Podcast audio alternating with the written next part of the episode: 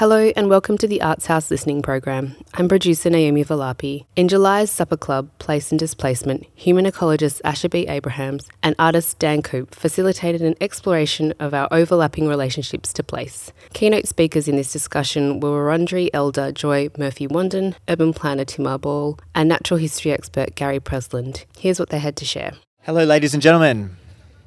Hello. Uh, we would like to start tonight by acknowledging the traditional custodians of the land upon which we meet tonight, the Wurundjeri people of the Kulin Nation.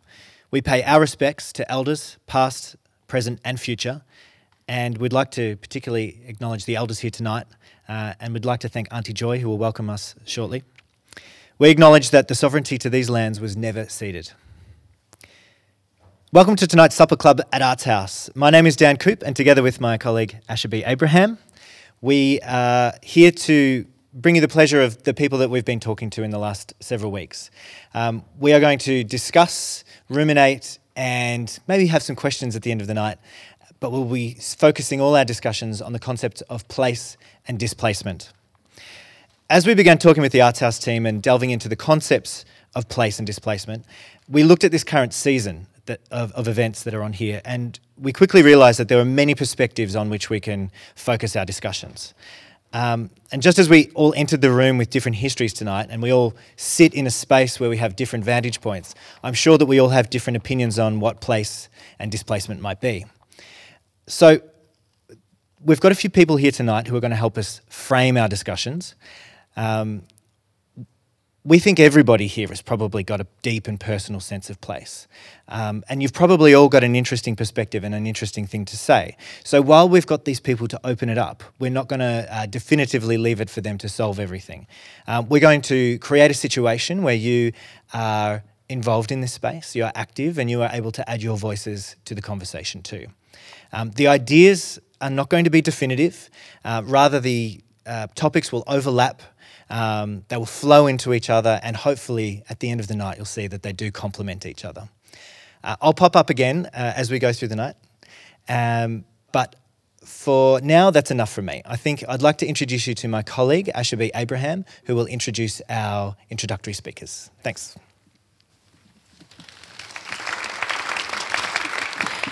Cool. So, first up, we've got three speakers who will be framing framing the concept of place sorry, from from three quite sort of different but uh, overlapping perspectives. Um, we've got Timmah Ball, who grew up in southeastern Melbourne, but her heritage is Ballardong Noongar from Western Australia on her mother's side. Timmah is a mixture of things urban planner, writer, and artist, amongst others. Um, Gary Presland, was born in central New South Wales, New South Wales, and has written several books on topics including Kulin history, Victorian police history, and his book The Place for Melbourne looks at the history of Melbourne from the from the point of view of nature. But first off, we have Auntie Joy Wandin. Auntie Joy was born on Wurundjeri land in, in Healesville and is a descendant of William Barak and is herself a Wurundjeri elder. Auntie Joy will now welcome us to country. Thank you very much. Thanks very much. Um, are we on? Yeah. Um, I'd like to begin by saying that uh, we meet on the traditional lands of the Wurundjeri people. My father, Kim, my niece, her grandfather's traditional land. And uh, we would like to pay our respects to all ancestors, elders, communities across this great nation and neighbouring islands. Um, I'd also like to acknowledge Timmah. It's been um, a short meeting with you, but um, great to have you here uh, on country and, and uh, your mum as well. And of course, one and only Gary Presland, who, uh, if I could write like you, Gary, I'd just be made. But um, you've heard about his books. Um, if you haven't read them, they are very well worth a read. Um, he tells a good story, but uh, there's so much information um, for me that it's, uh, yeah, a very intellectual and um, very worthy worthy books of, of reading, Gary. So thank you because you're helping to tell people about Kulin Nation and this country that uh, we're, we're uh, having this session tonight. I'd like to uh, thank you for being here. I uh, certainly want to thank Dan and Asher for the invite to be here. And um, I have been here. I'm not a newcomer to North Melbourne, never lived here, but have a great friend still today who lived in North Melbourne for many years. And we visited the um, many times the town hall and then um, the beginning of the arts house. So I do feel very comfortable here, and in fact, I feel very welcome, which I think is really important. The um, for us, um, traditional way of having people come onto country was that there was a request by the neighbouring community. And that neighbouring community would be asked by the Wirigiri, who was our young fellow that would translate um, all the information and discussions between the two Ngurungaetas, the two headmen of the communities. And this might go over months. It may well take almost a year, who knows, but it certainly went over a long period of time. And what was beyond that, of course, um, was be- what was that was all about because there's a lot of distance to travel from community to community. There was also very much a necessity to know when that host community might be able to take another community for a visit how long they were going tend, intending to stay, and um, yeah, to give them the law of the land.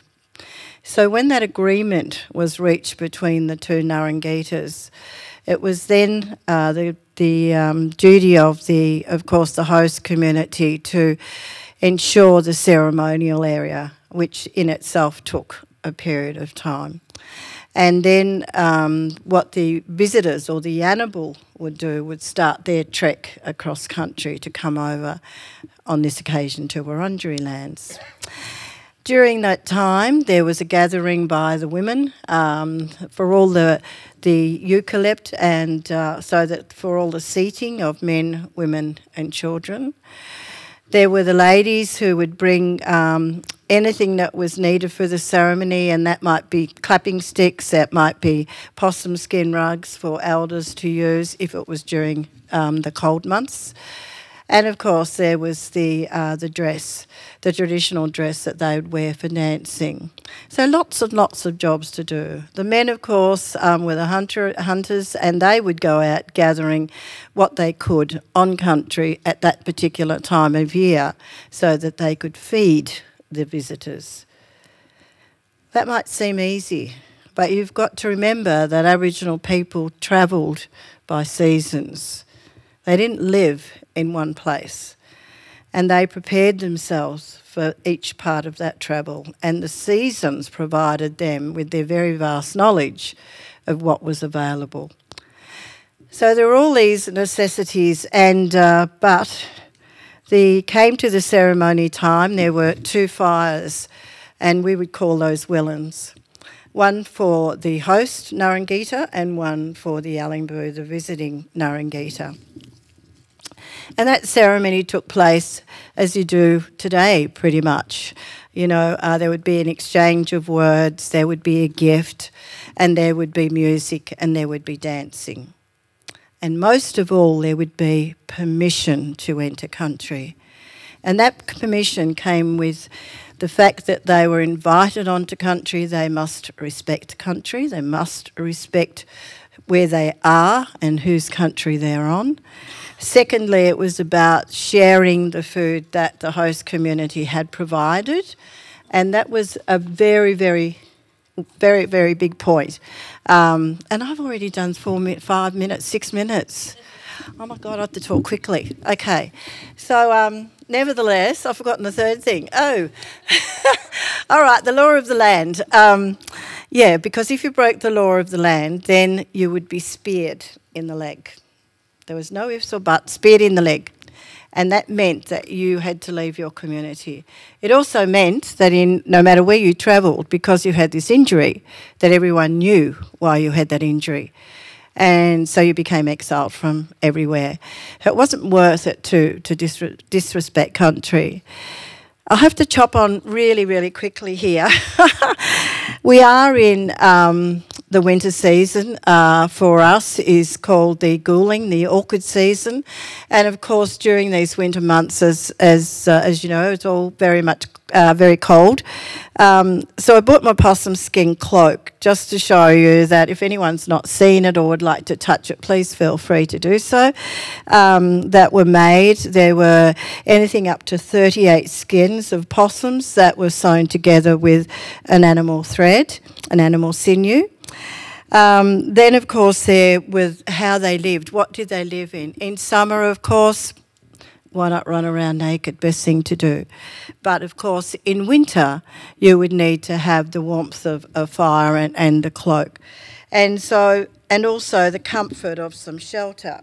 And I've tried to put this together and I think it's going to hold. But the idea is that there would be two big um, upright um, branches, and then you'd have these um, bark pieces of bark that were cut from trees, and they look they were normally from eight to ten. Um, 10 feet wide.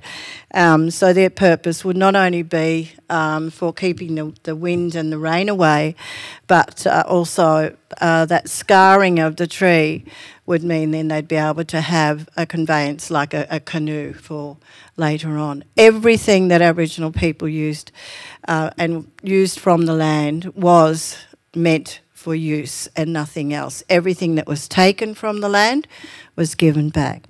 So now that I have to finish, I was going to talk about Coranderrk, but never mind.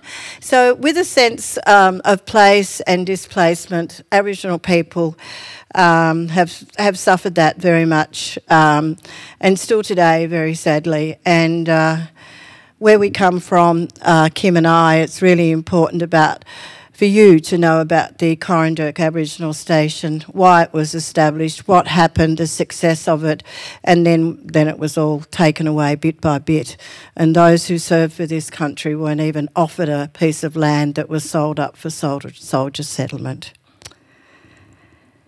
Welcome to Country Today. We share with you from these branches of leaves. Um, picked from our place um, in Hills. I was just saying before I went to pick up Kim, I saw this beautiful big branches, a lot of branches waving me, and I jumped out of the car and and I said I can reach that. I reached reached it all right, but I fell in this big um, gully, and I thought if anyone drives past and says, you know, do you want to help me out, please don't. That's sometimes what you've got to do. We are the Manna Gum people, and uh, it's very difficult to get the Manna Gum leaves. Um, the Manna Gum, if you know it, has got a, a beautiful white silky trunk, and uh, you, you, have to be somewhat of a, an athlete to be able to climb that tree, but in traditional times it was about making toe holes with stone axes and then, of course, getting the branches. Sometimes nature is really good. Sharing from uh, with us this evening, um, it's about taking a leaf from this branch. Um, there are branches here. Please feel free to come up and take one. Um, accepting this gift means that you are welcome to everything from the tops of the trees to the roots of the earth. It also means that you join with us to pay your respects to the spirits of our ancestors. And we thank you, and I thank you for your indulgence. Um, thank you for having, uh, having us here tonight. Our language is the Woiwurrung, Wominjeka, Wurundjeri Balak, Yemen, Kundibik. You are most welcome to the traditional lands of the Wurundjeri people. Thank you.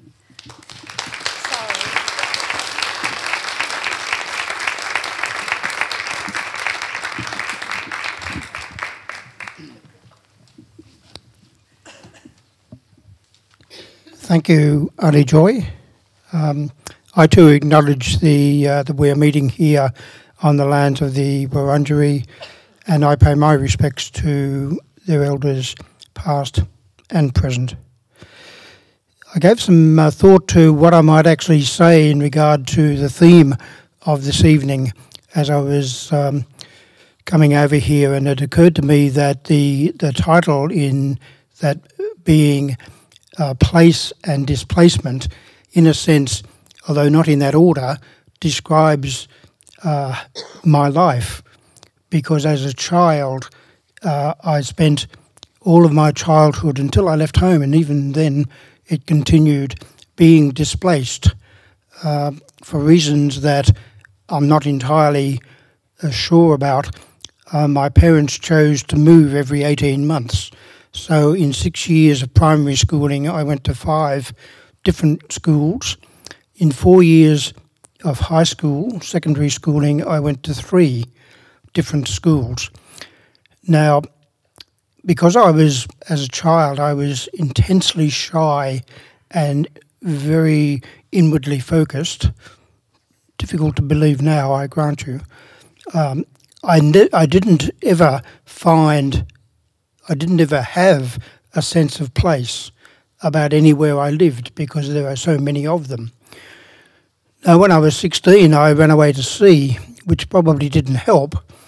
Um, and I travelled for the next 10 years around the world by, by sea, so that only underlined, underlined the whole displacement uh, theme that was running through my, my life. It wasn't really until the early or the, the early 1980s that uh, I came to see that a sense of place was something that comes from uh, experience, memories, uh, a greater and greater knowledge of the history of a place. And I suddenly acquired a sense of place about Melbourne. It was largely because I was doing a major archaeological survey uh, of the Melbourne metropolitan area, and I excuse me, and I found things in the records that most Melburnians would not know. Uh, things that happened in the 19th century involving the landscape of Melbourne, about the way in which Europeans had shaped the landscape to their own ends. And it occurred to me that it would be uh, an interesting project to try and reconstruct what Melbourne was like. And of course, I, I had lived in Melbourne by that time probably for 10 years.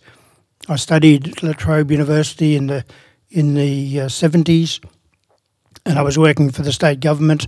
So I had some experience of Melbourne. I had a few memories, not particularly long ones, obviously, but now I had this extra layer of information that I came to see because I could I could see in my mind's eye I could see what the area was like in say 1830 before Europeans settled in this place, and I still see it now uh, because I've gone on to do more research and I'm still thinking about it. Uh, so, if you wanted to find out, get me into a conversation about what the landscape was like, and I'll show you where where the streams were, and I actually jump across Elizabeth Street, not wanting to get my feet wet uh, for the stream that used to flow down there. But of course, when I say that, of course, it, what I, all I have is uh, a sense of place about something that's no longer there. But but I am an historian, so by nature, I live in the past, and that is my my view of Melbourne. But the other thing I realised at the same time was the the overriding influence that nature has on all human activity, and we don't think about it, uh, and we don't think about it to our cost, because every now and then we get flooded in some place, or we build a railway station across the stream bed of an old of an, an ephemeral stream that floods from time to time. And so we come undone because we don't realise that nature is working on different cycles to human life. And, we, and they are very long cycles. Human life is very short by comparison. And so we think that we've, we've created a situa- uh, an environment, we've created a landscape, but it isn't a very practical one. And nature ultimately will out.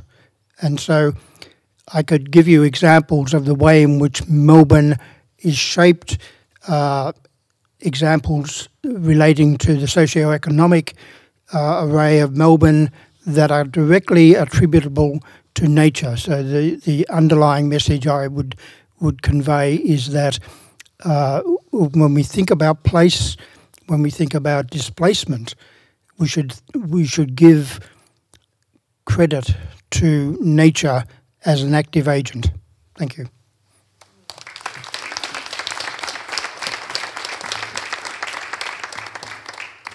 Hi, I also want to acknowledge that we are gathered here on the Wurundjeri land, and I want to pay respect to the elders, past, present, and future, and thank Joy and Gary for their talks. And I will read some things to you.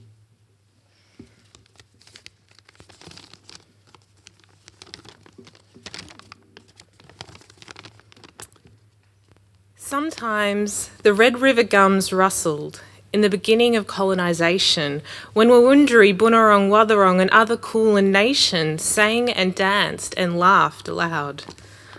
Not too, not too long, and there are fewer Red River gums.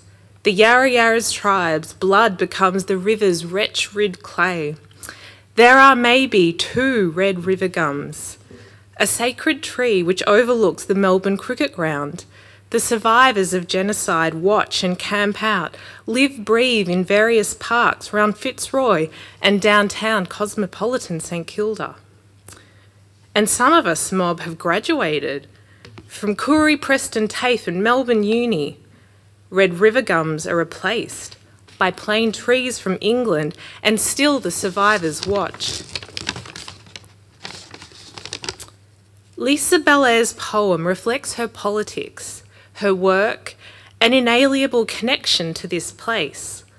Although she wasn't Koori, as a Goenpul woman of the Ngunnawal people of Minjerribah, Queensland, she relocated to Melbourne and was a tireless activist, academic, and artist working for Melbourne's Aboriginal communities. As Celeste Liddle stated, she worked almost entirely in a grassroots capacity, focused on community and the need to empower at that level. Like Lisa's poem, I also watch how the environment has changed, or quite possibly having been born into an urban landscape, more English than bush, I can't fathom what the red river gums she talks of would have looked like. But in 2015, Reuben Berg showed me this place from another view. Parliament around the corner, the Institute of Australian Architects across the road. I wonder why he edged us down Sargood Lane as the wind stung, spit like rain hitting our faces. We reached a roller door. He turned and pointed to the last siltstone wall left in the CBD. Wedged between apartment buildings, the vivid rock face revealed the ecology embedded beneath the concrete metropolis. Nature, small but still standing, amidst the towering buildings, it was a reminder of what used to be here and our responsibility to protect what is left. Clustered within the grey surrounds, the discovery of the siltstone wall shifted my relation to, the, to this place. Born in Melbourne, away from my own ancestral country, the rock exposed a side of the city grounded in its pre colonial state. More and more, the way we perceive and live in the city is shifting, and most likely always will.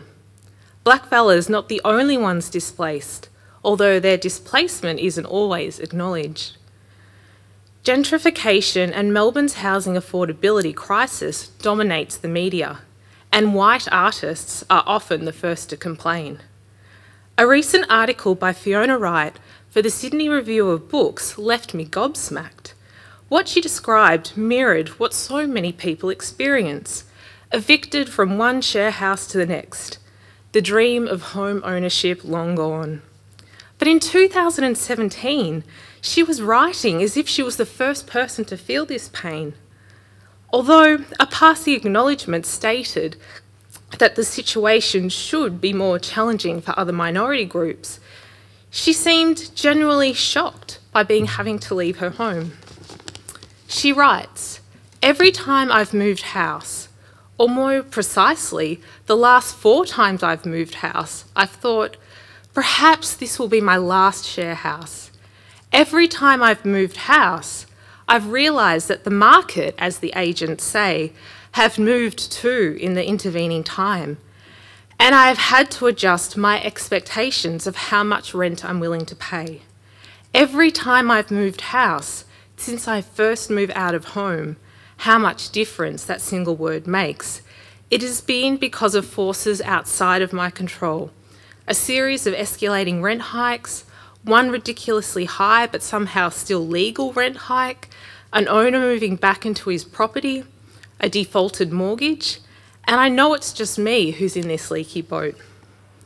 But I love living in Newtown, not because it's near the city, but because it's in the inner west, a place that has a left leaning and vaguely creative kind of culture.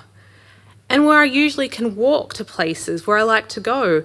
And I know that this is a privilege, and an immense one at that, to even have the choice of renting here in the first place. I know that people like me, middle class, educated, and overwhelmingly white, have already pushed out so many of the older, working class migrant families who once lived here, and who in turn cleaned up the slums that these suburbs once were. But even still, for the entire time I've rented, I've lived in what is officially termed housing stress. While Fiona's story is grim, it fails to see the bigger picture.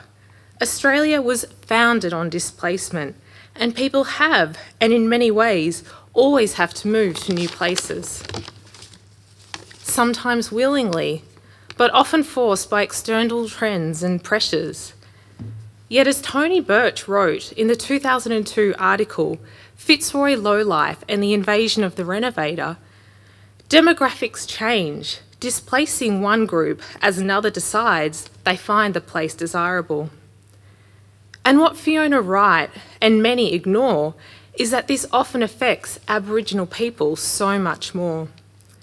As Birch states, it is a clear but again often ignored issue that working class Koori groups were more likely to be displaced by home renovators and political evangelicals than by the government bulldozers. Access to housing is a basic human right that our government must protect and bring in new initiatives such as secure long term renting agreements. But we also need to acknowledge our own privileges and understand that we can't all live in the desirable inner north or the burgeoning inner west. There are other people who need these places so much more benefiting from the vast array of health, legal, and social services. Artists have always existed on the margins, and living on the outskirts, further away from the city centre, might be a new thing that we also need to embrace.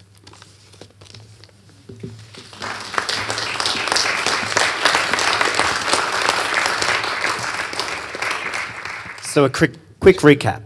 So we've developed a sense of place. I'm sure everyone sitting in this room has some thoughts that are prompted by these discussion points. So we have an immensely long history, a social history on this land, and a law. Um, we have a landscape and, an, and, an, and nature that influences our way that we can inhabit this land. And then we have uh, the built environment and the, and the social issues that come with politics and policy that change the way that we perceive our right to land all of these things are, you know, one before the other, but also overlapping. We couldn't have one without the other. Um, so now that we've kind of made a place, made a little space for our discussion, we're actually going to move to the other side of the coin, and that is displacement. And to help us mess things up, scramble the egg, We've got nine wonderful people who, in their own way, have a personal experience of displacement or a personal perspective on displacement. And I'm going to invite Asher up here to start introducing those people who will help us to have a conversation. So, first off, in the yellow corner, in the yellow area over here, we have Vicky Vacondios, who is hosting a table on homelessness. Vicky is a homelessness advocate. She's a mother, and she now has secure housing. Um, hosting a table on refuge, we have Bakir Khan. Bakir is a multilingual a poet and an amateur musician. He has co founded a not for profit, lectures at RMIT, and once upon a time came to Australia seeking refuge. We have Jolynna Sinan, Jal, Jolynna Sinanan. um, also, oh, am I doing Yeah, in the, yeah, in the yellow corner, yep. Um, who is hosting a table on digital communities and displacement. Jolynna is a researcher at RMIT and has written extensively, extensively on social media. You may see a link between those three three topics. But on the red corner, we have some different topics to discuss. We have Annie Raser-Rowland hosting a table on weeds. Annie is a horticulturalist and has co authored a book on edible and medicinal weeds in Australia. Hosting a table on animals and displacement, we have Barbara Creed. Give us a wave. Thanks, Barbara. Barbara's recent research has, founded, uh, has focused on animals, and she has recently published a book called Stray hum- Human Animal Ethics in the Anthropocene. And hosting a table on bees and displacement is Pierre, uh, Jean Pierre Scheerlinck. Jean Pierre is a professor at Melbourne University and a beekeeper. What's happening in the blue corner? In the blue corner is um, hosting a table on Wurdi Youang. We have Reg Abrahams. So, Reg is a Gunditj man and he works for the Wathaurong Aboriginal Cooperative, and he's also the site manager of Wurdi Youang, which is perhaps the oldest ast- astronomical observatory in the world. Um, hosting a table on protest, displacement, and public space, we have activist, writer, and researcher at Monash University, David Vakalis. And last but not least, on gentrification, we have Kate Shaw.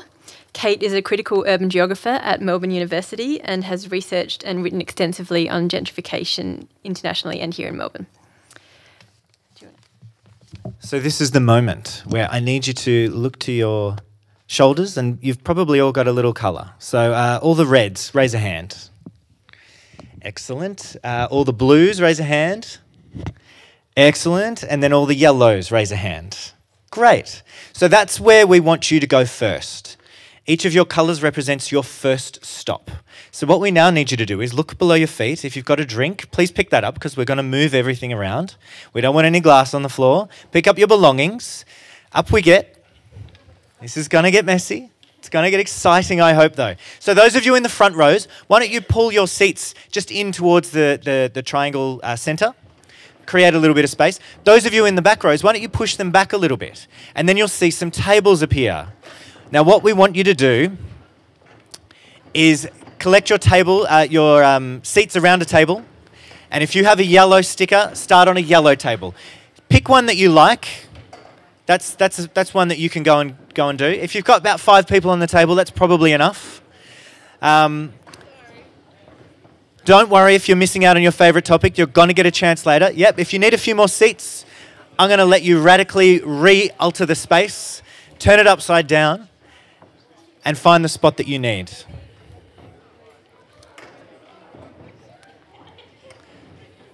There's plenty of spare seats, so don't feel shy. And if you've found somewhere where you're happy to start, make sure you've got enough seats. Make sure you've got a table host.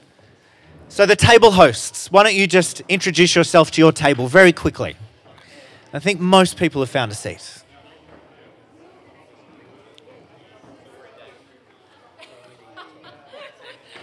You can start with jacket. Excellent. So now that you've all found yourself a seat, we've radically re altered the space. Thanks for getting involved in that. We're going to offer you about 10 minutes to discuss, to ask questions. The real um, concept that we're doing here is discussion, not monologues questions, not necessarily answers. And if you uh, feel like you've uh, got something that you want to um, throw into the table, wait your turn, have your chance to have your say, and throw it in. Your 10 minutes starts now.